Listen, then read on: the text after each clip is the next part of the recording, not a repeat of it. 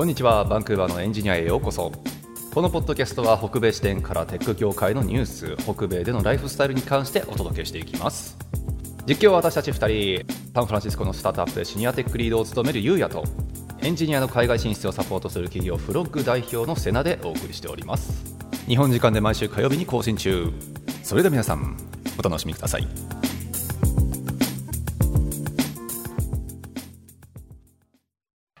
はい、じゃあ、今日の話はどんな話ですか？はい。えっとですね、まあ今日は、まあ僕主体というかね、ちょっとまあいろいろ僕のところにやっぱ寄せられる海外就職したいです組の、まあ相談というかそういうのの話をね、ちょっとまあ深掘りしていきたいなというふうに思っていまして、はい。まあこのね、ポッドキャストで、まあ生活面だったりとか業界の話だったりとかっていうのをいろいろ流すって話をね、してて、で、海外就職を目指す人たちにって話だと思うから、まあそういう人たちがね、すごい、おまあまあ、よくというかもめちゃめちゃ大きい頻度たくさんの頻度でまあ聞いてくる話っていうのをやっぱり話しておきたいなというふうに思ってるんですがはい。やっぱりねそれがあの海外就職するとしたらどこのポジションを目指すべきかってやつなんですよね。ポジションというのはあれですか？職種ですか？職種ですね、うん、まあほとんどまあ大体やっぱりジュニアから入る人たちがねほとんどなんでまあちょっとジュニアシニア intermediate とかその辺の話もしたいしでやっぱりまあポジションとしてそもそもどういうのがあるのかとかあとまあ周りのちょっとやっぱ俺ら見渡してみてやっぱまあ日本人で海外就職してっていう人たちがまあ周りゴロゴロいると思うからはい。ね、なんかそういう一応環境にいる人間として周りちょっと見渡してみて、まあ、どういう職種の人が多いかなっていうのでそれって一体なんでかなっていうのをちょっと考察していきたいなと来る方の多くは未経験が多いんですか？それとも経験がある方が多いんですか？いやー今半々くらいだと思うんですよねあ、そうなんだ。意外と。いやーでもぶっちゃけ最近ちょっと経験者の方が多いかもな。あのー結構やっぱ時代の流れが若干それってやっぱあって海外就職とかそういうのがやっぱり広まった時期っていうのがねおそらく6年とか7年前に1回実はブームがあったんですよ。まあ僕らの周りだとですけどね。それって誰が火付け役だったんですか？いやー、ぶっちゃけやっぱなんだかんだ言ってブロガーじゃないですか。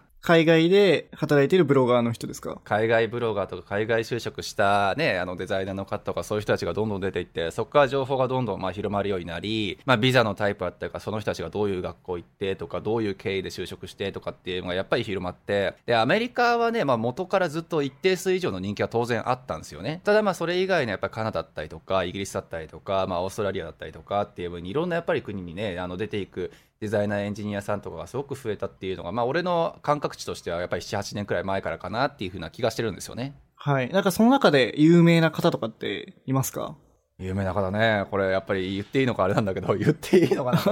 あのねやっぱウェブクリエイターボックスっていうブログをやってるマナさんは正直相当影響力でかかったよなと思いますよね。その方はあれですか？あの、カナダでデザイナーとしてブロガーになってたってことですか？いやえー、っとねそうあのカナダのバンクーバーの確か専門学校に1年くらい行ってでその後えっとまあこっちの現地の企業で就職してでえっとまあブログもその時くらいに多分作ってたんじゃないかなっていう感じですよね。うん、なるほど。まあ、なので、まあ、そういうね、やっぱりまあ目に見えて、あの海外で、やっぱりまあデザイナーで、しかも、まあ、しかもって言い方もあれだけど、やっぱり女性でとかっていうね、やっぱりまあ女性の社会進出とかっていう部分に関して、すごくまああの話題に上がりやすかった時代でもあったし、なので、まあ、本当にもうね、あのみんながやっぱりそういった部分を憧れてみたいな形で、まあ、たくさんの人たちがまあ目指すようになった時代かなっていうふうには思うと。はい。それで言うと、フロックに来る方の男女比ってどのぐらいなんですか？あいやー、男女比ね、これ面白いことに、大体3分の2くらいが今男性で、はい。そう。で、3分の1くらいが女性だったんですけど、これ女性めっちゃ増えたんですよ、最近。ウェブデザイナーなら女性が多いのは結構あると思うんですけど、エンジニアって男性95%ぐらいなので、その辺もやっぱ増えてるってことなんですね。いや、そうっすね。でも、それ、べ話題がちょっと変わるんですけど、あのね、僕結構、アメリカの大学の CS のこう学科の授業とか見見るの結構好きで、はいはいはい。そう、あのね、CS50 って知ってます？あの知らないです。CS50 ちょっとね、大学名忘れ、も う学科名で覚え覚えちゃったから大学名忘れてしまった。ちょっと待って。CS50、これぜひね、俺は結構好きな学科なんですけど、ここどこだっけハーバードだ。そう、ハーバード大学のもう名門 CS のコースがあるんですよ。イェール大学で教えられてるコンピュータサイエンスに関するキャンパス内の、えー入門コースと。イェール大学とハーバード、どっちですか？えーハーバード大学大学と、えー2015年以降はイェール大学の方でも教えられてるってことみたいですねうー。ん、なるほどね。本当に名門二つで教えられてるんです。そうですね。で、まあ、この CS50、まあ、僕はちょっとハーバードの方しか知らなかったんですけど、まあ、オンラインでも見ることができて、オンキャンパスでもやっててっていうので、相当有名な CS のコースさんコースで、まあ、その CS50 の公式の中で、2016年か7年の講義の一番最初の冒頭が、ついにこの CS50 は、あの男女比50-50になったっていうなってたんですよね。だから結構ね、やっぱりエンジニアっていう部分に対しての男女の比率っていう部分が、だいぶこう拮抗してきてるよねっていう時代がおそらく17年以降はあるとは思ってて。うん、うん、じゃあその流れが日本にもこう来てるってことなんですね。だと思いますけどね。あとはまあやっぱりね、あの海外でやっぱり就職するってこの後これも話出ると思うけど、ぶっちゃけデザイナーよりエンジニアの方がやっぱり角高いというか、うん、まあ数は正直多いのは間違いないと思っちゃってるから。あ求人数の数ですか？そう。求人数もそうだし、まあデザイナーに求められるやっぱりコミュニケーション能力っていう部分においては、やっぱりね、こう、英語っていう部分にやっぱりハンディキャップがちょっと大きすぎるのは、デザイナーとエンジニアどっちって言われたら多分デザイナーの方なのは間違いないと思うから。そうですね。はい。そう。なので、まあまあ、そういうのもちょっと響いてっていうところで、だからフロック経営の人たちはもう本当に14年、14年、5年、1516年かのタイミングだと、もうウェブデザイナー、ウェブデザイナーってそれしかなかったんですけど、海外になりたい職業。そうもうここ2年くらいは逆にデザイナー聞かなくなりましたもんね、ほとんど。で、ウェブデザイナーで、えっと、海外に行きたいですっていう人がいたとしても、ちゃんと詳しく説明をすると、あ、いや、そしたら自分の求めていたものはエンジニアの方だったと思いますっていうことで、やっぱ考え切り替えたりする人たちが多いんで、まあ、そういう意味で結構時代の流れは、あの、若干やっぱり出てきてるのかなっていうイメージですね。はい、わかりました。まあ、というわけで、まあ、そんな、まあ、背景もありつつということで、まあ、ちょっとね、そういう人たちが、まあ、その半数のやはり、まあ、あの、今からこう、この業界を目指しますっていう人たち。で、まあ、やっぱりこの業界目指す上で、海外のね、いつかやっぱり出ていきたいからっていうことで、そこを目指す人たちに対しては、まあ、指標はやっぱり用意してあげるべきかなと思っていて、あくまでもこの周りに関してはこういう状況だよっていう部分で、まあまあ、あの、まあ、別にそれを目指したから海外就職絶対できるよって話には絶対ならないですけど。うん。あくまで参考という形ですか？うん、あくまで参考程度にっていうふうな話をね、ちょっとしておきたいなというふうに思ってますと。まあ、ただ、あの、瀬名さんあれですよね、200人ぐらい ?2000 人ぐらいでしたっけ？えっと、いや、フロック使って実際にこっち来て、現地就職目指していろいろやってましてとかっていう人たちは200人ですね。ただ、その、話を聞いてるのはもっと、その10倍ぐらいいますよ、ね、いやいやいや、もうもうもう本当に数千人なんてもうレベルじゃないと思いますけど。まあ、だからその方たちの意見をまとめたものが、今回の内容ってことですよね。うんまあそうですね。あの、そういう人たちに対してっていう部分と、実際こっちに来てね、就職してっていう人たちが、まあどういう道辿ってっていうのは、あの、そのまあ過去の事例から話はできるかなと思うので。うん、それはめちゃくちゃ参考になると思います、本当に。ねしていただければ嬉しいなと思うんですが、これ、俺でもね、ちょっと話、これ変わっちゃうかもしれないけど、ちょっと俺これ、どうしようかな、入れてもいいかなっていう内容が一個あって、これ、こういう話するとさ、あのーある、ある種のやっぱ批判は生むんですよ。どっちかっていうと、経験者組からの批判はやっぱ大きくて。ああ、わかるかもしれない、何を言ってるか。わかるかも。まあまあね、例えばさ、俺ら、まあ、大島さんなんかもそうらそうだろうけど、まあめっちゃ頑張ってさ、すごい大学時代から CS ちゃんと勉強してさ、で、あの、まあ、ね、シリコンバレーの一部のそういったあのスタートアップにちゃんと入り込むことができ、カナダで今キャリアを積んでって、まあ、大島さんみたいになりたい人が多いと思うし、はいはい。ねえなんかそういう人たちに対して、やっぱりなかなか言いづらいじゃないですか。この、なんか、ポジションはなりやすいよとか。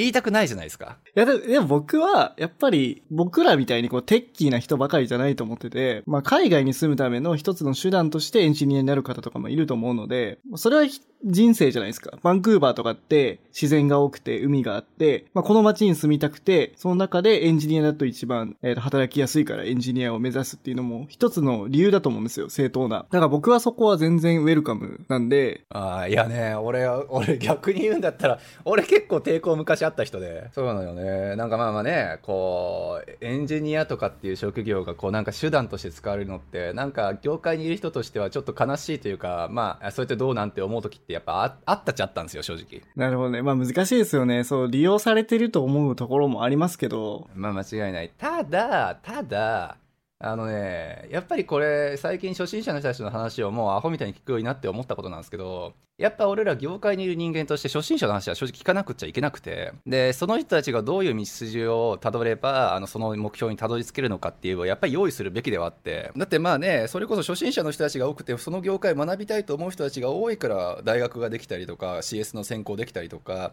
まあ、有名な教授がそれを教えなくちゃいけないっていう機関に煽られたりとか、学科できたりとかね、するわけじゃないですか。はい。今、日本って、とりあえず、まあまあ、その何、食い物にしようみたいな人たちがやっぱ多いっちゃ多いだろうから、まあ、なんていうんですか、ね、ブートキャンプとか、ブートキャンプじゃないや、なんかこう、3日でウェブデザイナーになりますよとかさ。ありますね。あれは確かに燃えてますよね、確かに。そう、あれはまあ燃えてもしょうがないかなっていうふうには思いつつ、しかるべきところが、じゃあなんでそういうのを作れないかって話ですよ。ね、なんかまあ、それこそ CS 系で例えば有名な大学ってどこよって言われたら3つくらいしか思い浮かばないと思うんですよ、おそらく。なんだかやっぱりね、あの、できる限りそういった部分が数増えて、ね、やっぱアメリカの例えば CS の学科と日本のそういう大学の CS の学科で、どっちがレベル高いかって言われたら、もう9割9分9厘おそらくアメリカだと思うんですよ。そうですね。はい。そう、それもなんでかって言ったらね、やっぱりまあその日本っていう国において、その CS 学んで、じゃあどういうふうになれるかっていうのの道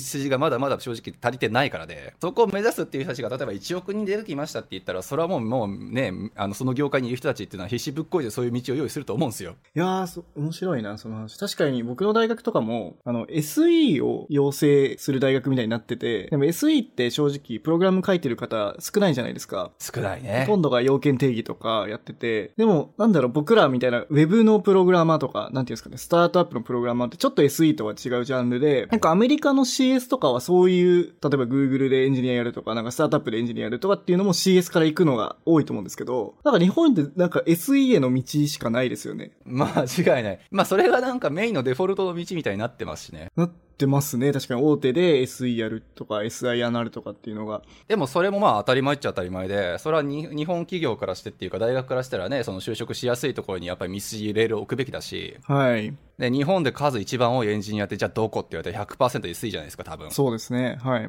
そう。まあ多分それは揺るぎないと思うから。だからまあ理屈は通ってんですよねやっぱり。そうですね。ただなんか寂しいというか僕らからしたら遅れてると思いません？正直。ぶっちゃけ遅れてると思うし。ただ遅れてる理由っていうのは必要性がないからと俺は思うんですよ。ああなるほどね。そう。だから必要性は用意してあげるべきで。だから結構俺は両方正しいと思ってる人であの初心者の人たちとかに対して簡単にこうなれますよっていうそうなんか悪徳商法みたいなことするのも当然おかしいし。かといってあの初心者さんに対していやお前は絶対なれねえよ。お前の道は絶対間違ってるよみたいなことでもうハードモードにしかしないっていう人たちもさすがに間違ってて。なるほどね。そう。業界衰退してもええんかって話だしっていう。そう。だからまあ、瀬名さんのところは、なんかその、良心的にやってるんですか？うん、と思いますけどね。でも何が正解なのかってこれ分かんないからね。まあ、まあ、少なくとも悪徳ではない。悪徳ではないつもりだし、まあ、あくまでもこういうね、事例を通してっていう分で、こういう人たちがいたよって話はできると思ってるから。うん、なんかそれは結構信頼できますね。確かに。悪徳じゃないし、まあ、厳しいこと言っても、まあ、それはあなたのためだよ、みたいなことですよね。いや、だからね、これが難しいんですよね、本当に。いや、本当に難しい、ビジネスってって思うところまあ、だから、あれですよね。厳しく言いすぎると、あの、潰れちゃう人もいるってことですよね。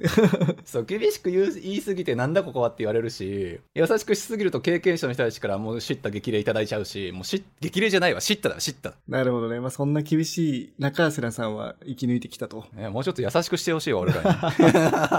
まあっていうね、ちょっとこの前置きはあるんですけど、まあなのでね、まあそうですよね。厳しいと思われるけど、それはなんか中間を取ってるんだようん、まあ撮りたいとこだよねっていうとこですよね。あとだから結構さ、日本のツイッターとか見ててもさ、なんかエンジニアの人たちってみんな厳しすぎないですか？いや、本当にそう思います、マジで。うん。なんかさ、この間の、それこそ、ね、マックスさんのインタビュー記事みたいな感じじゃない、インタビュー動画みたいなやつじゃないけど、はい。そう、エンジニアとして活動できたから、あの、自分の人生こういう風に変わったんだよみたいなやつがやっぱ少なすぎると思うんですよ、日本って。うんうんうんうん。そう、OSS やってたらこんな人生劇的に変わりましたって、やっぱりまあ自慢したくないのか何なのかわかんないけど。あ確かに日本のプログラマーの方でそういう人はあんまり聞かないですね。それこそあの、インタラクティブアート系の真鍋大斗さんとか。ああ、はいはいはい、はい、彼なんか自分で顔になんか顔面にあの、電気、電極刺してみたいな。それがなんかバズってとかは聞いたことありますけど、確かにいないですね。だと思うんですよね。まあ、いるとしてもやっぱ少ないとは思ってて。なんか正直、あの、優秀な人あの、日本で OSS とか活動してる人とかって、あの、結局 Amazon とか GitHub とかに引き抜かれちゃって、で、情報が、その人たちの情報がなくなっちゃうっていうのがありそうだな、多分。うん、それもあるかもしれないな、うんもしかしたらなん。か優秀な人みんな GAFA 行ってるイメージありますね、やっぱり。それは本当そうなんだよな。まあだからそれを良しとするのかっていうのもあるしね。まあなのでね、まあそういった形で、ちょっとまあなんだろう、こう、もうちょっと日本のエンジニアの人たちも自慢していいというかね、苦しかったことだけを言うことが美徳としてるのはちょっとおかしいのかなっていうのは俺は言いたいところでありますよね。いやー、難しいな。ないや、でも日本の美徳って苦しいことを話すのが美徳だから、それがおかしいんだと俺は思うけどな。まあそんな感じで、なのでまあまあ海外でっていうことで今日はちょっと話がね、こう目指す人たちに対して、まあ少なくともこういう道を辿った人たちがいるよみたいなところが伝わればいいかなと。はい。ぜひ、めちゃくちゃ参考になると思うので、はい。っていうところを、まあパパッと喋っていきましょう。はい、お願いします。で、まあね、今実はフロッグでも記事は書いてて、あの、まあ、海外就職する人たちってこういう人たちが多いよみたいなのは書いてるんですけど、まず、まあ、前もこのポッドキャストで喋ったとは思うんですが、まあ、ジュニア、 intermediate、それからまあ、えシニアと、いうふうに、まあ、入るときってそもそものなんかまあランク付けというか役職というかね肩書きが変わると思うんですよ多分その辺から軽く説明はやっぱりするべきかなと思ってるんですがまあ、どうでしょうね。まあ、以前も話しましたけど、まあ、まずジュニア。まあ、ジュニアといえばというところですが、もう名前の通りというか、まあ、とりあえず入って業界経験1初年、1年目から、えっと、まあ、3年、4年くらいの間、まあ、基本的にはやっぱり、まあ、誰かについてもらわなきゃわかんないし、まあ、あの、すべての業務を自分一人で遂行するのって、まあ、難しいのかな？でも、まあ、仕事にはもちろんなるよねっていうレベルの人たちだと思うんですよ。そうですね。だからまあ大体ね、あのフログ系でやっぱ入る人たちっていうのも、まあ8割、いやもう9割って言っていいかな。やっぱりジュニアから入ってると。うん。なるほど。そう。で、やっぱり日本で経験があった人であっても、やっぱりジュニアって人やっぱ多くて、ああ、そうなっちゃうんだ。そう、 intermediate 勢が最近、ほんとここ2年くらいでやっと増えたよねって思いますが、例えば日本で5、6年キャリアあっても、やっぱりこっちではジュニアから入るんですか？いや、5年あったらワンチャン intermediate から目指してもいいかなと思いますけどね。ああ、そうなんだ。じゃあ2、3年の方が多かったってことなんですかね、今まで。うんそうですね、うんやっぱりまあ日本入って4年22とか3とかから業界入るじゃないですか。はい。そう。で、まあまあやっぱり3年、2、3年経験積んだら25、6、7。で、27って言ったらもうワーホリ見えちゃってるじゃないですか、終わりが。そういう理由か。で、それこそね、フロックで進めてるというわけじゃないけど、まあ一番多い3年計画立てるとすれば、まあ最初の1年、2年は学校行って、よ3年目でワーホリ使おうっつったら、もう3年後ワーホリ使2年経ってからワーホリ使っちゃうことになるから、その年齢まで加味すると、正直27、8、9って結構ギリなんですよね。で、あとはまあよく言うじゃないですか、なんかね、石の上にも3年じゃないけど、本当は海外に行きたかったんだけど、3年間日本で頑張ったしみたいな。で、新卒でとりあえず入ったと。で、経験を積んだと。っていう人がやっぱ多いんですけど、そう、そういう人たちであってもやっぱりジュニアから入ってる人はやっぱ多いなって思ってて。なるほど、そうか。そう。ただそれってじゃあスキルセットの問題なのかっていうと、個人的にはやっぱりそこは、まあ、個人的にはというかもう言っちゃっていいと思うけども、あの、やっぱりコミュニケーション能力の方だと思うんですよ。英語ですか？もうつまりは。そう、英語。ぶっちゃけやっぱり英語に対して、あの、学習コストがやっぱり企業側に対して高すぎる。まあ、エンジニアとしてっていうのキャリアはあるかもしれないけど、まあ、ビザの面倒は見なくっちゃいけないし、なおかつ、まあ、やっぱり英語力の部分がね、どれだけ1年、2年カナダにいたとしたって、やっぱりそれでも、さたかが外国人じゃないですか、正直。はい。そう。まあ、やっぱりね、あの、現地の人たちと、まあ、あの、対等に渡り合って会話をするなんていうこと、業務進行するっていうのってやっぱり難しいから、うん。そう。なので、まあまあ、経歴の部分見てっていうんで、まあ、 intermediate から入るっていう人たちも最近は本当増えたけど、やっぱりビザの交渉、英語力の不足っていう部分から、まずは最初ジュニアから入って、で、そこからまあ、あの、 intermediate の方に、ビザの方も含めて、まあ、ちょっと、しあの、昇級というかね、ランクアップしていきましょうっていうのが、まあ、王道になってるかなっては思いますね。なるほどね。やっぱジュニアの方が給料も低いし、企業側としては雇いやすいんですね。まあ、あと会社側としてもさ、やっぱビザ出るかどうか分かんないっていうのは正直あるんで、カナダといえども。まあ、ほぼ出るけどね、あの9割方。出てない人っていうのは本当に探すのが難しいくらいになってるけど、なので、まあまあ、会社側としてもやっぱりまあ、すぐ切れるという言い方はおかしいですけどね、やっぱインターミディエイト、シニアレベルの人たちってなかなか切れないから、業務進行上で考えても。そっか、中心的な役割になるからってことですね。そうそう。まあ、切れないわけじゃもちろんないけど、まあ、切りにくいのは間違いないと思うから、ジュニアと比べれば。まあ、なので、そこも加味して、おそらく、まあ、ジュニアからとりあえず頑張ってみるって話に、まあ、する方が多いのかなっていうイメージですね。なるほどね。じゃあちょっとあの、経験2、3年ある人からしたら、ちょっと妥協するというか、まあ、こっちで働くためにはもう2、3年ちょっと我慢しようかなっていう感じでジュニアから入るってことですね。あでもねジュニアから入りはするけれどもそこから intermediate とかには上がるのは結構早いですねぶっちゃけ。あ、そうなんだ。やっぱりそこで能力があればすぐにあの昇級もすることなんですね。そうですね、その2、3年組の人たちって、正直、能力はそれなりにやっぱあるんですよね、日本でもちゃんと経験積んでるし、それなりのとこで。で、その場合って、やっぱりまあ企業側もやっぱりバカじゃないから、あのまあ、1年とか2年とか経つと、まあ、永住権持ってたりとかね、あのビザ的な部分でもその会社以外でも働けるようになるわけじゃないですか。だからそうなってしまうと、もうこっちのもんで、もういやいや、じゃあ、お宅の会社がね、あのジュニアのまま俺雇うんだったら、ぶっちゃけ intermediate クラスでやっぱ雇ってくれるとこ行くしって話になるから。まあそうですよね。今の時代、あの転職先も多いですし。そうそう転職ができないから確かに最初はジュニアから、まあ、いい会社とにかくリファレンスになる会社でっていうのは確かに方法としてはあるし、まあ、それも全然一つの方、まあ、あの手段かなとは思うので、まあ、ジュニアから仕方なく入るって人はいますが、まあ、そこから intermediate っていうのが本当にねあの人によっては半年とか1年とかでもポンポンポンポン上がってる人多いしうーん、それはいいですね。だから本当にねなんか1年経って給与額とかいろいろ聞いてみると 10%20% 軽く上がってるよねって人がす結構多いですもんそこは、あの、北米というか、あの、ちゃんと評価してもらえますよね。なのでそういう意味で言うんだったらそんなに悲観的になるジュニアって意味ではないのかなとは僕は思いますけどこちらの職務経験がないから、まずはジュニアジュニアで入るということですね。そうですね。まあ会社側もジュニアとは思ってないんじゃないかなっていうのは結構多いしな。まあ、とりあえず試してみる感です。そう、試してみる感というか。いや、でもしゃあなくないですか？こっちへさ、あの、大下さんとかが仮に今、ね、なんか仕事なしで来たとして、はい。で、まあまあ、大下さんの経験が例えばまあ3年くらいしかなかったとして、はい。でさ、こっちで就職しますっつって、シニアポジションだと完全にコミュニケーション勝負じゃないですか、正直。まあ、そう半分くらいか。。ねなりますよね。そう、それにジョインする自信があるかって言われるとね、結構厳しい人は多いと思うんですよ。だから、あれですよね、あの、受ける側としても、あのまずはジュニアで入ってちょっと下積みを積みたいっていうのもありますよね、多分。うん、あとコード書くだけっていう風になると、まあ、だけという言い方が悪いけれども、まあ、なんか中心人物としてなんか設計とかまでやるようなコードじゃなくても本当に言われたコードはこの人全然書けるだろうし言われた指示はちゃんと遂行できるだろうなっていうイメージって、まあ、若干ジュニアに寄ってると思うしうん、そうですね、確かに。っていう意味で、まあ、ジュニアからっていう人も多いのかなっていう感じですかなるほど。そうでちょっと intermediate は一旦置いといてシニアはい。そうシニアはもうもう完全にそのね業務を遂行する上での中心人物の一人だと思うので、はい。まあ、一個ね、プロジェクトが起こって、まあ、アサインする人もアサインしたりとか、まあ、あのそのプロジェクトの実際ね、あの進行を管理したりとか、まあ、あの教えたりとか、まあ、実際にそのね、あのジュニアの人ジュニアの人たちを率いて、あのプロジェクトをまあ遂行したりとか、まあ、いろんなことするのがやっぱりシニアだと思うので、うん。そう実際ね、フログ経由でこの間、シニアであの就職したあの浅井浩平さんの記事がね、ちょっと俺、ツイッターであのリツイートしましたけど、はい。そうあの人もやっぱりねあのしコミュニケーションの部分においての重い重みがやっぱりすごく重いからって話がやっぱりすごくあの出てたので、うん。やっぱりまあシニアレベルになってくるとコミュニケーション4割の確かコード書くのが6割とかかな、まあ、そんな風に書いたと思うから、うん。そうですね。そうだと思うので、まあ、やっぱりそういうねあの業務進行するリーダーシップっていう部分も求められるのがやはりシニアなのかなっていうふうには思いますと。はい。で定義が難しいのが intermediate だと思うんですよね。まあ確かにちょっとあやふやな部分はありますよね。そうそう中間？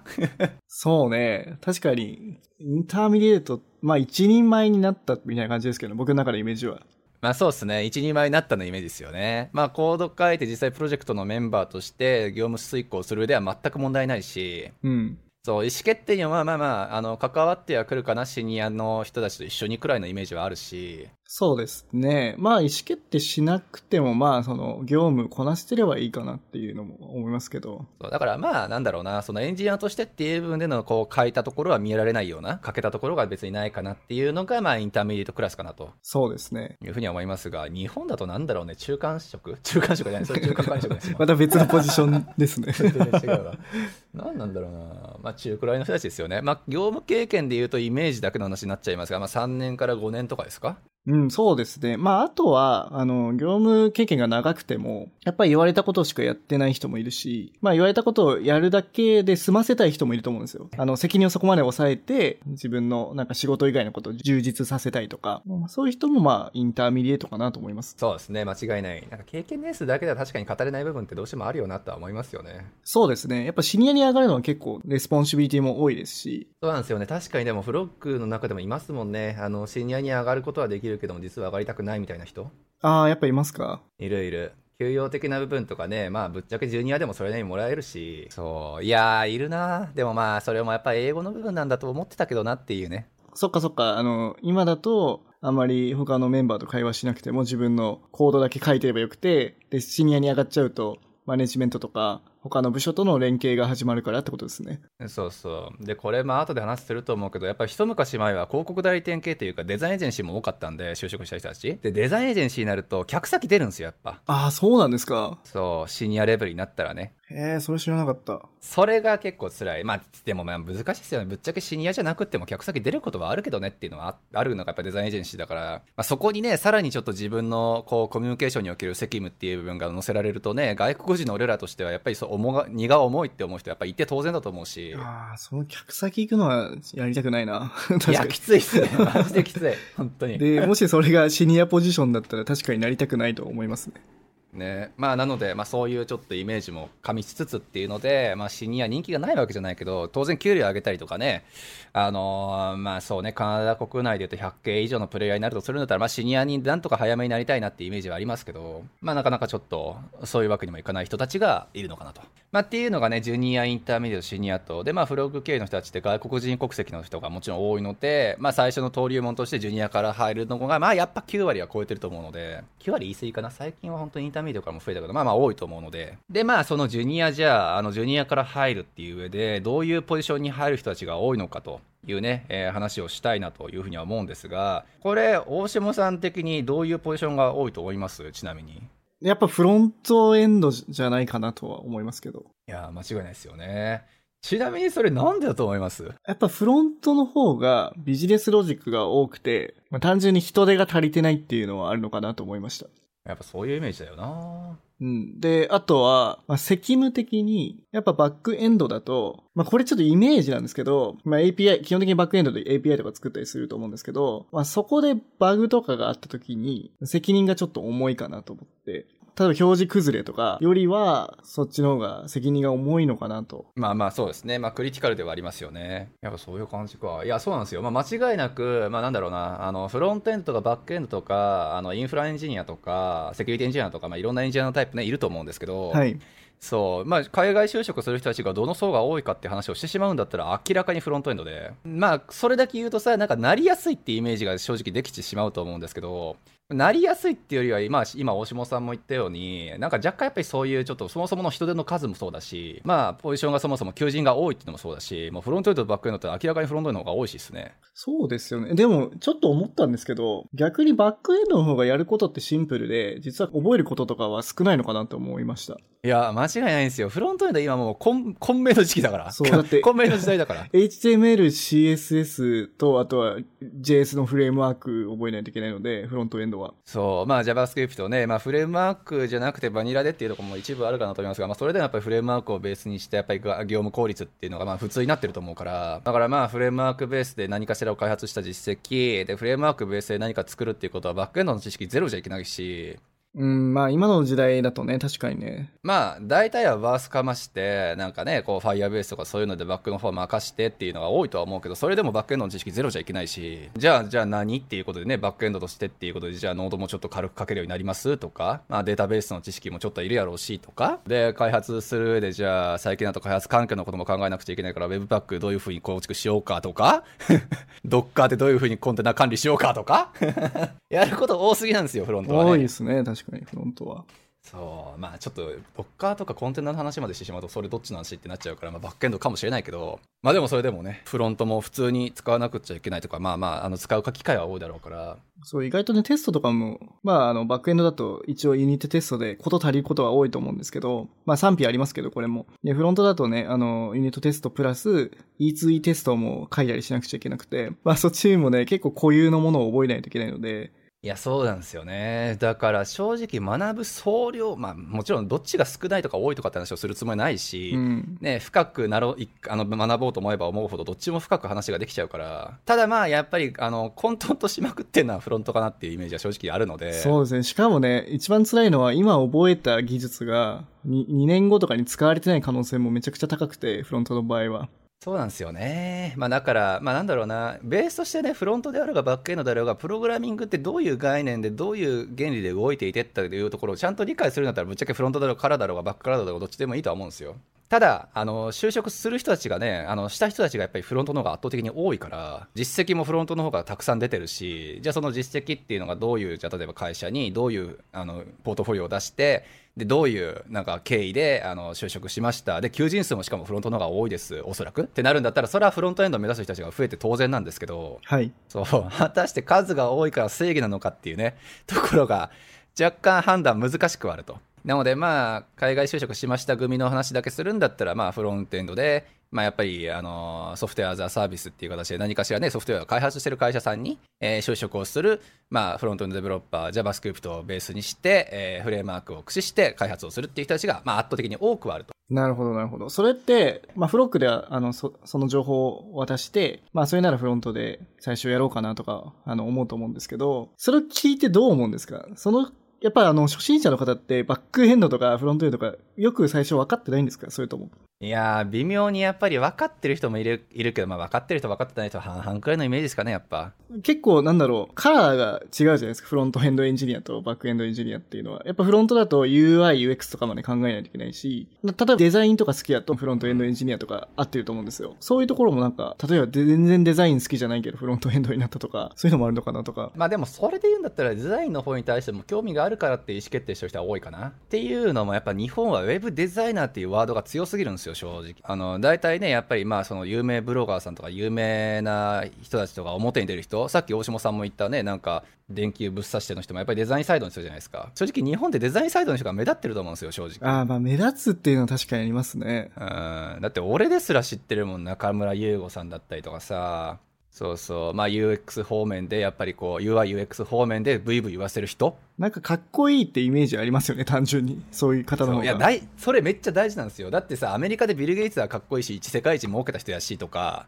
ねえ、あの何、えっと、まあ、ジョブスはそういう意味で言うんだったらちょっと異例かもしれないけど、まあまあ、この間のマックスさんもそうだし、エンジニアとしてこれだけ活躍していて、こんだけ儲けていて、こんな、あの、女の子にモテていそうみたいな、そういう俗っぽいのって大事なんですよ、正直。確かにそれで言うと、バックエンドエンジニアって、そこまで表に出てくること少ないですよね。だから、この間、ね、それこそさっきの浅井浩平さんも、まあやっぱり言ってたじゃないですか、前、あの、まあアメリカなんで目指す人が多いかってメジャーリーグ目指すからって話をね、はいはい、はい、あのしたしたと思うんですよ。野球で言うんだったらアメリカやっぱりメジャーリーグだから、うん、まあ、そこを目指す人たちが出るのは必然だって話だと思うんですけど、うん、そう、じゃあメジャーリーガーになりたいっていう人たちが、のちっちゃいお子ちゃまたちっていうのが、なんでそこを目指すかって言ったらかっこいいからじゃないですか。まあそうっすよね。派手だからとか、ちょっとね。ね、テレビに映って、ね、なんか、インタビューとかされて、ね、テレビ番組に出て、年収こんだけもらってとかっていうのが、ね、仮にそんな表にも出てこないし、誰にもモテないし、かっこ悪よくもないし、お金、年収300万くらいって言われたら誰も目指さないじゃないですか。なので、まあまあ、そういうね、あの、やっぱりなんだかんだ言って俗っぽいものって大事で、うん。そう。だからそういう意味だとね、もうちょっと表に出てくる人たちが増えてもらえばいいんじゃないかなと思いますが、まあちょっと話が脱線しちゃいましたけど、やっぱりそういった意味でウェブデザイナーがやっぱり強かったんですよ、日本だと。なので、大体その、今から業界を目指すぞっていう人たちで、あの、どうせ目指すんだったら海外でみたいなね、人たちやっぱ多いけど、まあ、大体はそのウェブデザイナー系の人たちしか情報を流してないから、なのでまあね、最初はだからウェブデザイナーとかっていう方面から、えー、大体この業界のことを知ろうと思って、うんうん、そう。でウェブデザイナーってなんか輝かしいなデザインとかももちろんできるんだろうなみたいなところからあでもデザイナーって結構海外就職とかその海外でっていうのは難しいのかなじゃあエンジニアの方も考えてみようみたいな、うん、多分そういう流れの人が多いなって印象はあります。まあ、両方興味あるっていう人も最近増えたけどね、それは多分エンジニアっていう業種自体がそのアメリカとかを含めて、まあ、非常に注目されてるからっていうのだと思ってはいるけれども、なのでまあそういった意味では、えー、デザインの方にもある程度興味がある人はいるのかなという感じですね。なのでまあそうですね、なのでまあフロントエンドっていう部分を目指す人たちっていうのも、それなりに、やっぱり増えてはいるかなと思いますが、まあそのフロントエンドエンジニアにやっぱなりたいみたいな人たちが多くて、なんで大島さんこの質問したんだっけ？忘れちゃった。だからそれはあの、選択肢をこう上げたときに、なんだろう、納得してるのかどうかっていうのがあって、そもそも分かってんのかなって思ってて、なんか、バックエンドエンジニアになったら、その UI のこととかやらないことも多いと思うんですよ。で、もう少しロジロジックの方にこう向かっていったりとか、まあパフォーマンスとか、で、フロントだとまあ UI、UX をやったりとか、まあもちろんね、パフォーマンス、ウェブのパフォーマンスとかも上げるとかもあるんですけど、ね、フロントからバックに行く人も多いんですけど、なんかちょっとカラーが違うから、それを分かった上で言ってるのがすごい気になったんですよね。なるほどね。一応フロックの方に来る人たちには説明はしてるつもりなんですけど。初心者だとイメージがしづらいですよね、多分。うん、しにくいところはあると思いますね。だからまあ大体そのウェブデザイナーになりたいですで来て、え、あの、AI テックの業界ってこんだけたくさんの業種あるんだよって話をして、うん。で、えっと、フロントエンドって何ですか、バックエンドって何ですかっていう、ぶぶっちゃけちょっとめんどくさい話をして、うん。そう。で、えっと、あ、じゃあ、あの、フロントの方を、えっと、中心に考えたいです。なぜなら海外で就職した人はこんなにたくさんいるし、うん事例もあるし、えっと、求人数も多いからっていう結論になりやすい人はやっぱ多いですよね。あの、逆になんですけど、最近だとフルスタックエンジニアっていう職種も増えてきて、例えば Amazon とかっていうのは、フロントもバックエンドもインフラも、モバイルも全部、全部の人を含めてソフトウェアエンジニアっていう職種で呼んでるみたいで、もう何でもやるみたいです。そういう感じのジュニアの方とかって就職したりしてないんですか？あでもまだ数ほぼ、それは結構いないですね、まだ。あのね、フルスタックを目指しますっていう人やっぱりいますけどね。ただ、あの、正直これはちょっと偏見が俺は含まれちゃってるかもしれないですけど、まあ、てただ的は得てると思ってるんですけど、はい。あのね、ふ本物のフルスタックエンジニアを雇えるのは大企業しかない、今、多分。もうガチで、あの、フロントもバリバリできる、バックエンドはもちろん、モバイルのこともできる、ネイティブも書ける、ね、そんな天才みたいな人っていうのが、は雇えるレベル、あの、パワーを持った会社って大企業しかないと俺は思ってて。うん、なるほどね。まあ、あとは、スタートアップの初期メンバーとかにいそうですけどね。まあ CTO とか、うん、バリバリバリの人がいそうな気がします。そう、初期メンバーである程度ストック持ってて、で、なんだろうな、あの、確固たるポジションでっていうのは確かにあるかもしれないですよね。ただ、その人たちも、あの、ほとんどはおそらく大企業経由の人はやっぱり多いと思うんですよ。もしくはシリコンバレーとか、そういったところのスタートアップを経由してる人たち。だから、まあ、ね、俺らってやっぱりその、こっち、北米圏に来てからはやっぱりキャリアほぼゼロベースからスタートする人多いから、はい。そう、日本で外資とかに勤めていない限りは、リファレンスないし。っていう部分だとね、どうしても最初からフルスタックでっていう部分のレベル感を雇える会社さんってそんなにいないのかなっていう気はちょっとしちゃいます。ただまあ、ぶっちゃけでも日本でね、もしもそのフルスタックレベルの、例えば業務経験があって、もうレベル感的にも圧倒的に普通にこっちでフルスタックでやれますっていうレベルなのであれば、もう正直それこそこっち来て、ビザのことだけなんとかちゃんと道筋立てて考えて、アマゾンとか入っちゃえばいいだろうし、まあ、そうですね、確かに。まあだからまあそもそもそのフルスタックとしてっていう部分のねなんかあのー実績っていう部分をちゃんと兼ね備えてる人っていうのはやっぱり少ないのもあるだろうし、うんまあなかなかそのじゃあ外国人としてフルスタックエンジニアです私はっていう部分でこれだけの実績あるから雇ってくださいでもビザのことがあるからスタートアップにっていうのだとスタートアップ側としてはちょっと重いと思うから まあそういうちょっと背景はあるのかなって気がしますけどね。なるほど。うん、でもさすがにそうっすよね最近フルスタックっていう部分でやっぱり求人がかけてるところも相当増えましたしね。まあ、特にね、最近だとあの、フロントとバックエンドの垣根がどんどんなくなってきてて、まあ、Next.js 内で API をラムダみたいなのを作れたりするので、うん、そういうのもあるのかなと思ったんですけど。ですよね。ノード出てきたあたりからその辺の垣根本当になんかなくなってきましたよね。ああ、そうですね。やっぱ言語が、あの、フロントとバックエンド一緒の場合は、それできますね。間違いない。もうモダン JS 開発でもはやそれがスタンダードみたいになっちゃってるから。まあ、それでしかもね、あの、JS で両方やって、そこからバックエンドのことを入っていく人も多いと思いますし、他の言語とかも。だから今後は多分そういうのが当たり前になっていくんだろうな。まあフロントエンドとかバックエンドとかっていうよりはもはやソフトエンジニアとして何ができるのかっていうのの方が、だって、あの、インフラエンジニアって消えたじゃないですか。あの、これ言ったら怒られるかもしれないけど、あの、なんだろう、物理的なインフラのエンジニアって昔いましたけど、そう、オンプレでしょだから。そうそうそう。そうオンプレエンジニアはもう確実にへもうもうほぼいなくなりましたよね。そう。で、それはやっぱ、あ AWS とか、あの、Azure とか、まあ、GCP とかが出てきたからで、で、今ってこう、SARS めっちゃ出てきてるじゃないですか。バックエンドの代わりになるような。っていうので、やっぱどんどんバックエンドもまたなくなっていくと思うんですよね。やることが。そうだよな。だからまあ、Firebase とか、そのバースって呼ばれるシステムがどんどんどんどん出てきてことによって、結局そのバックエンドの部分に関する最初の構築っていうのの手間がだいぶ減ってきてるし。そうそうそう。あとはあれですよね。あの、支払いとかだとストライプとかありますし、それこそ Shopify とかもね、e コマースだと Shopify も使えますし。だから、ジュニアバックエンドっていう職種が結構なんか減ってるイメージはぶっちゃけありますね。そう。なんか、あ、いあいくらバースシステムが、バースをベースにしてシステム作っていったとしても、それで例えば拡張していったりとか、その規模が大きくなっていった時に誰が対応するのって結構やっぱりフロントだけだと難しいと思うんですよ、正直。で、あれですよね。あの、カスタムの API とかも持ちたいってことですよね。ビジネスロジックを入れた。で、ある程度さ、資金調達とかもして、規模感的にも大きくなるよっていう風になった時に、まあ、Firebase をベースにして、それでバックエンド済ましてっていいのかっていうように当然なるし、まあ、パフォーマンスとかのことを考えると、次の段階行きたいとこもあるあると思いますしね。確かに。うん、その時のことを考えるとするんだったら、最初のタイミングからやっぱりバックエンドのシニアは欲しいとは思うんですよ。なるほどね。確かにね。そうだからシニアのバックエンドで本当に CTO レベルでそれフルスタック懸念し兼任してるのかもしれないけど、うん。そう、バックエンドのことを本当に深く理解してる人っていうのは確かに一人は必要だけど、フロントエンドってそういう意味で言うんだったら、まあ、なんだろう、えっと、ある程度理解してる人たちも人員として必要じゃないですか。うんうんう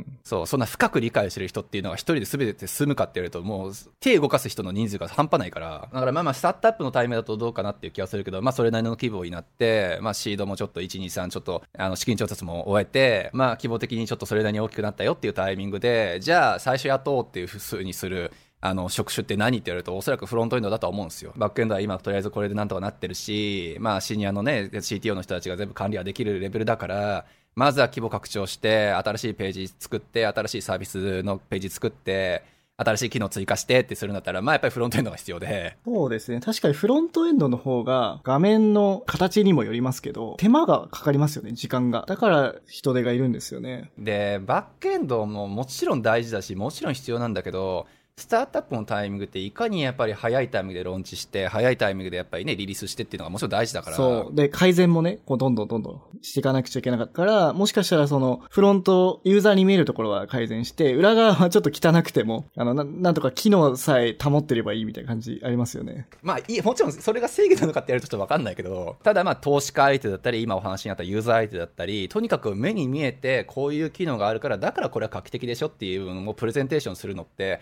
やっぱフロント先にやんなくちゃいけないから。そうですね。フロント な、なしでは絶対できま、できないですね。だからまあまあそういう意味も含めて、スタートアップのタイミングっていう分で、まあある程度ちょっと人数も必要だよね、採用かけようかっていう時に、最初はフロントからじゃあちょっと募集かけようと。うん。で、まあ、シニアのフロントエンド、インターミディエイトのフロントエンド雇ってって、まあ、パワーのある会社であれば、そこに対して、やっぱ単純に人員を割きたいから、じゃあ、ジュニアもちょっとちらほら雇おうかっていう意思決定になるところも一応あるしっていう、なるほどね。そこに海外就職したい人が入れるってことですね。入れる可能性が、まあ、見えてくるよねっていうところですよね。あとは単純にやっぱりそ、さっきのね、あの、大下さんの言った、あの、就創業時のタイミングとかよね。この時って、あの、意外とやっぱりなんだろうな、あの、まあ、名前出しちゃっていいのか分かんないけど、あの、翔太さんとかやっぱそうじゃないですか。ああ、はいはいはいはい。そう、まあ、ある程度3人、4人、5人とかのタイミングで、あの、まあ、スタートアップとして会社を起こして、で、そこに必要なのって当然高い技術力を持った人ではあるんだけれども、それと同時にやっぱりパッションというか、まあ、円滑なコミュニケーションができ、そのサービスに対しての理解を示してくれるっていう人の方が、正直よくは見える、映ると思うんですよ。だからちゃんとシニアとしてリードできるエンジニアさんがいるのであれば、とにかく業務を円滑に回す上でのコミュニケーションの方を重点を置いて、で、自分たちのサービスにどれだけコミットできるかっていうのを重視して、まあ、あの、ある程度ジュニアであったとしても、まずはちょっと手足となって動いてくれる人を募集っていうのは、まあ、聞かなくはないですよね。だからまあ確かに数的にはあのある程度規模感の大きいというか、まあ、10人、20人、30人は超えたかなくらいの規模感のところで、まあ、ちょっと次、ジュニアも雇ってみるか、そろそろね、拡大していかなくちゃいけないし、まあ、スタートあのスタートダッシュをかけるために、はい。そうっていうのもあるけど、まあ、ガチできたてのスタートアップっていうので、ジュニアとして入れましたっていうのも、まあ、聞かなくはないねっていうイメージですね。まあ、もちろんね、あのそのポートフォリオとか、まあ、自分の作ってるサービスだったりとか、まあ、そういった部分が、その業務であの活用できますよっていうプレゼンテーションが終わってることは、まあ、前提としてね。ということは、えっ、と、総括すると、ジュニアのフロントエンドが入りやすいと。まあね、入りやすいっていう言い方を使っていいのかちょっとすごく悩むけど、まあ入ってる人は多いっていうところですね。あ統計としてね。なるほど。そう。ただ、個人の思惑というか思いをそのまま暴露していいんだったら、ぶっちゃけバックエンドから入った方がいいんじゃないかなっていう思いも正直なくはないです、やっぱ。ああ、それはどういった理由ですか？やっぱ学ぶ総量じゃないですか、正直。ああ、フロントエンドの方が学ぶことが多いから。うん、まあ多いし、迷いやすいっすよね、フロントは。まあそうですね。まあ日本だと、例えばあの JS のフレームワークの話にしても、まあ Vue なのか、 React なのか、 Svelte なのかとか、今だってありますよね。そうそうそう。そうなんですよ。で、さあ、やっぱり進めていく間に HTML と CSS 勉強していって、じゃあ CSS アニメーション楽しいなってなって、じゃあ WebGL とかあるんだなってなったら、まあそれも寄り道しようと思えばいくらでもできるし、自分のポートフォリオを作りたいから、じゃあ WordPress なのか、それともなんか最近あった、なんだろうな、えっ、と、 Gatsby とかそういうので作った方がいいのかとか、それまで Gatsby で作った方が実績はないだろうし、とか、もう迷いやすいのは間違いないと思うんですよ、フロントの方が。まあね、確かにね。そう。バックエンドってそういう意味で言うんだったらさ、もう例えば、まあ、バックエンドで Ruby on Rails でなんか作りますって言ったら、あある程度はなんか、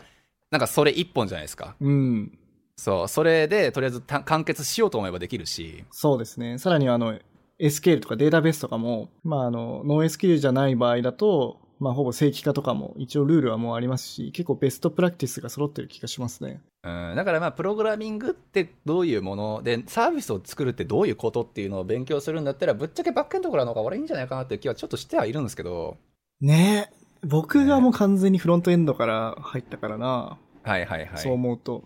そうよね。それすごいなって俺逆に思っちゃうもんな。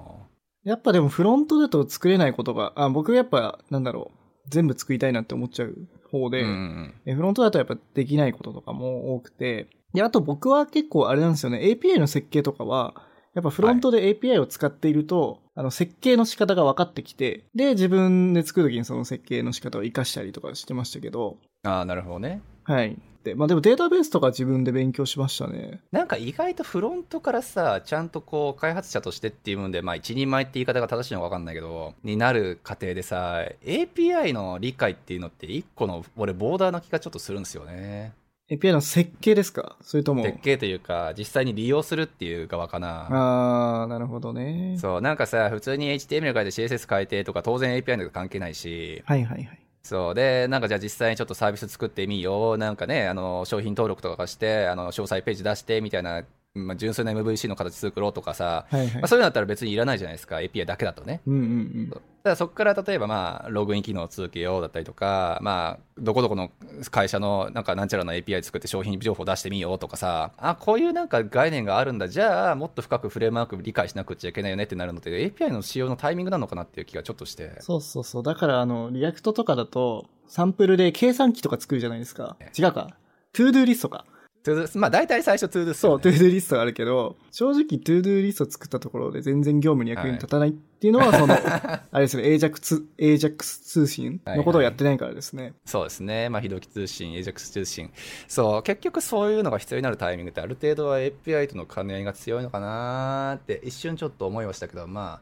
いや、でも基本的にやっぱ、あの、業務は API 作って、その機能をフロントに表示するっていうことが多いので、あ、そうですよね、間まあ。API ありきですね、今の時代は。間違いない。まあ、なので、ちょっとそれは話脱線しちゃったけれども、まあ、そうなんですよね。だからまあ、フロントエンドっていうのが就職しやすい、うんぬんとかっていうところがししやすいかって言われると、やっぱりそこまで深くちゃんと理解しようと思えるかっていうところだと思うし、で、まあ、バックエンドの方はそういう意味でいいんだったら、まあ、最初のこう、なんか、レールは敷いてくれやすいとは思うから、学ぶ上での、テンプレートも用意されてるっていうね、さっきの話でもないけれども、まあ、なので、ちょっと学ぶことに対して、やっぱりこう、指針迷わ、迷いにくいのかなとは思わなくもない。まあ確かにね、例えばバックエンドだと、まずは Ruby on Rails でまだ作ってる会社も多いですし、そこに決め、決め打ちして、もう Ruby on Rails のことをめちゃくちゃ勉強すれば、まあ大体業務では使えますよね。まあ、俺一番嫌いだけどね、あの、私使えるの Ruby on Rails しかありませんみたいな人が。まあまあまあ、そ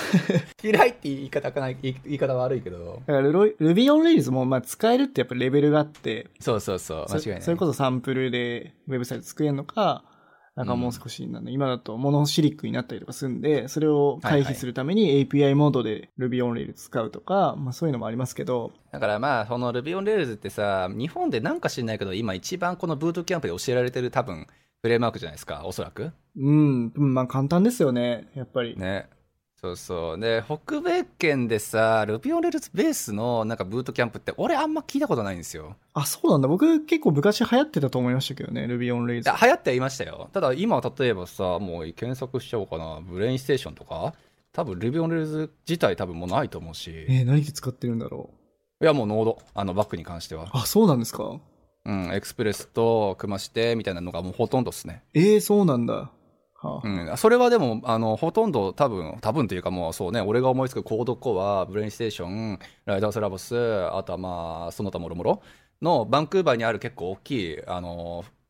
あのブレブブのブートキャンプって言われるとかもう3年くらい前からそれですね。Ruby on Rails をベースにしてっていうのはもう本当に56年前くらいでほぼほぼ見なくなっちゃったかなっていう気はします。じゃあそれは日本だとまだ全然 Ruby on Rails が多いってことですか？うん、多い。っていうかもうほとんどじゃないかなってまだ思ってますけどね。ここ1年くらいのブートキャンプの日本のやつを見てないからちょっとわかんないんですけど。そんなとこですかね。あとはインフラ系最近求人増えたのとか細かいこと言い出すとちょっとキリがないですけど、まあその辺はまた別個でやりましょう。そうね。だからまあ、今働いてて、で、それこそさっき言った2、3年の中の2年目とかで過ごしてて、あと1年働いて、海外で就職しようとかっていう人には、やっぱりフロントエンドをもう少し勉強した方がいいよって言うべきなんですか？ほんとそれも言い言いたくないんだよな、俺。言いたくないっていうか、でもそれはあれじゃないですか。やっぱりその2年間の中で何をしていたかべ、ね、次第ですよね、結局。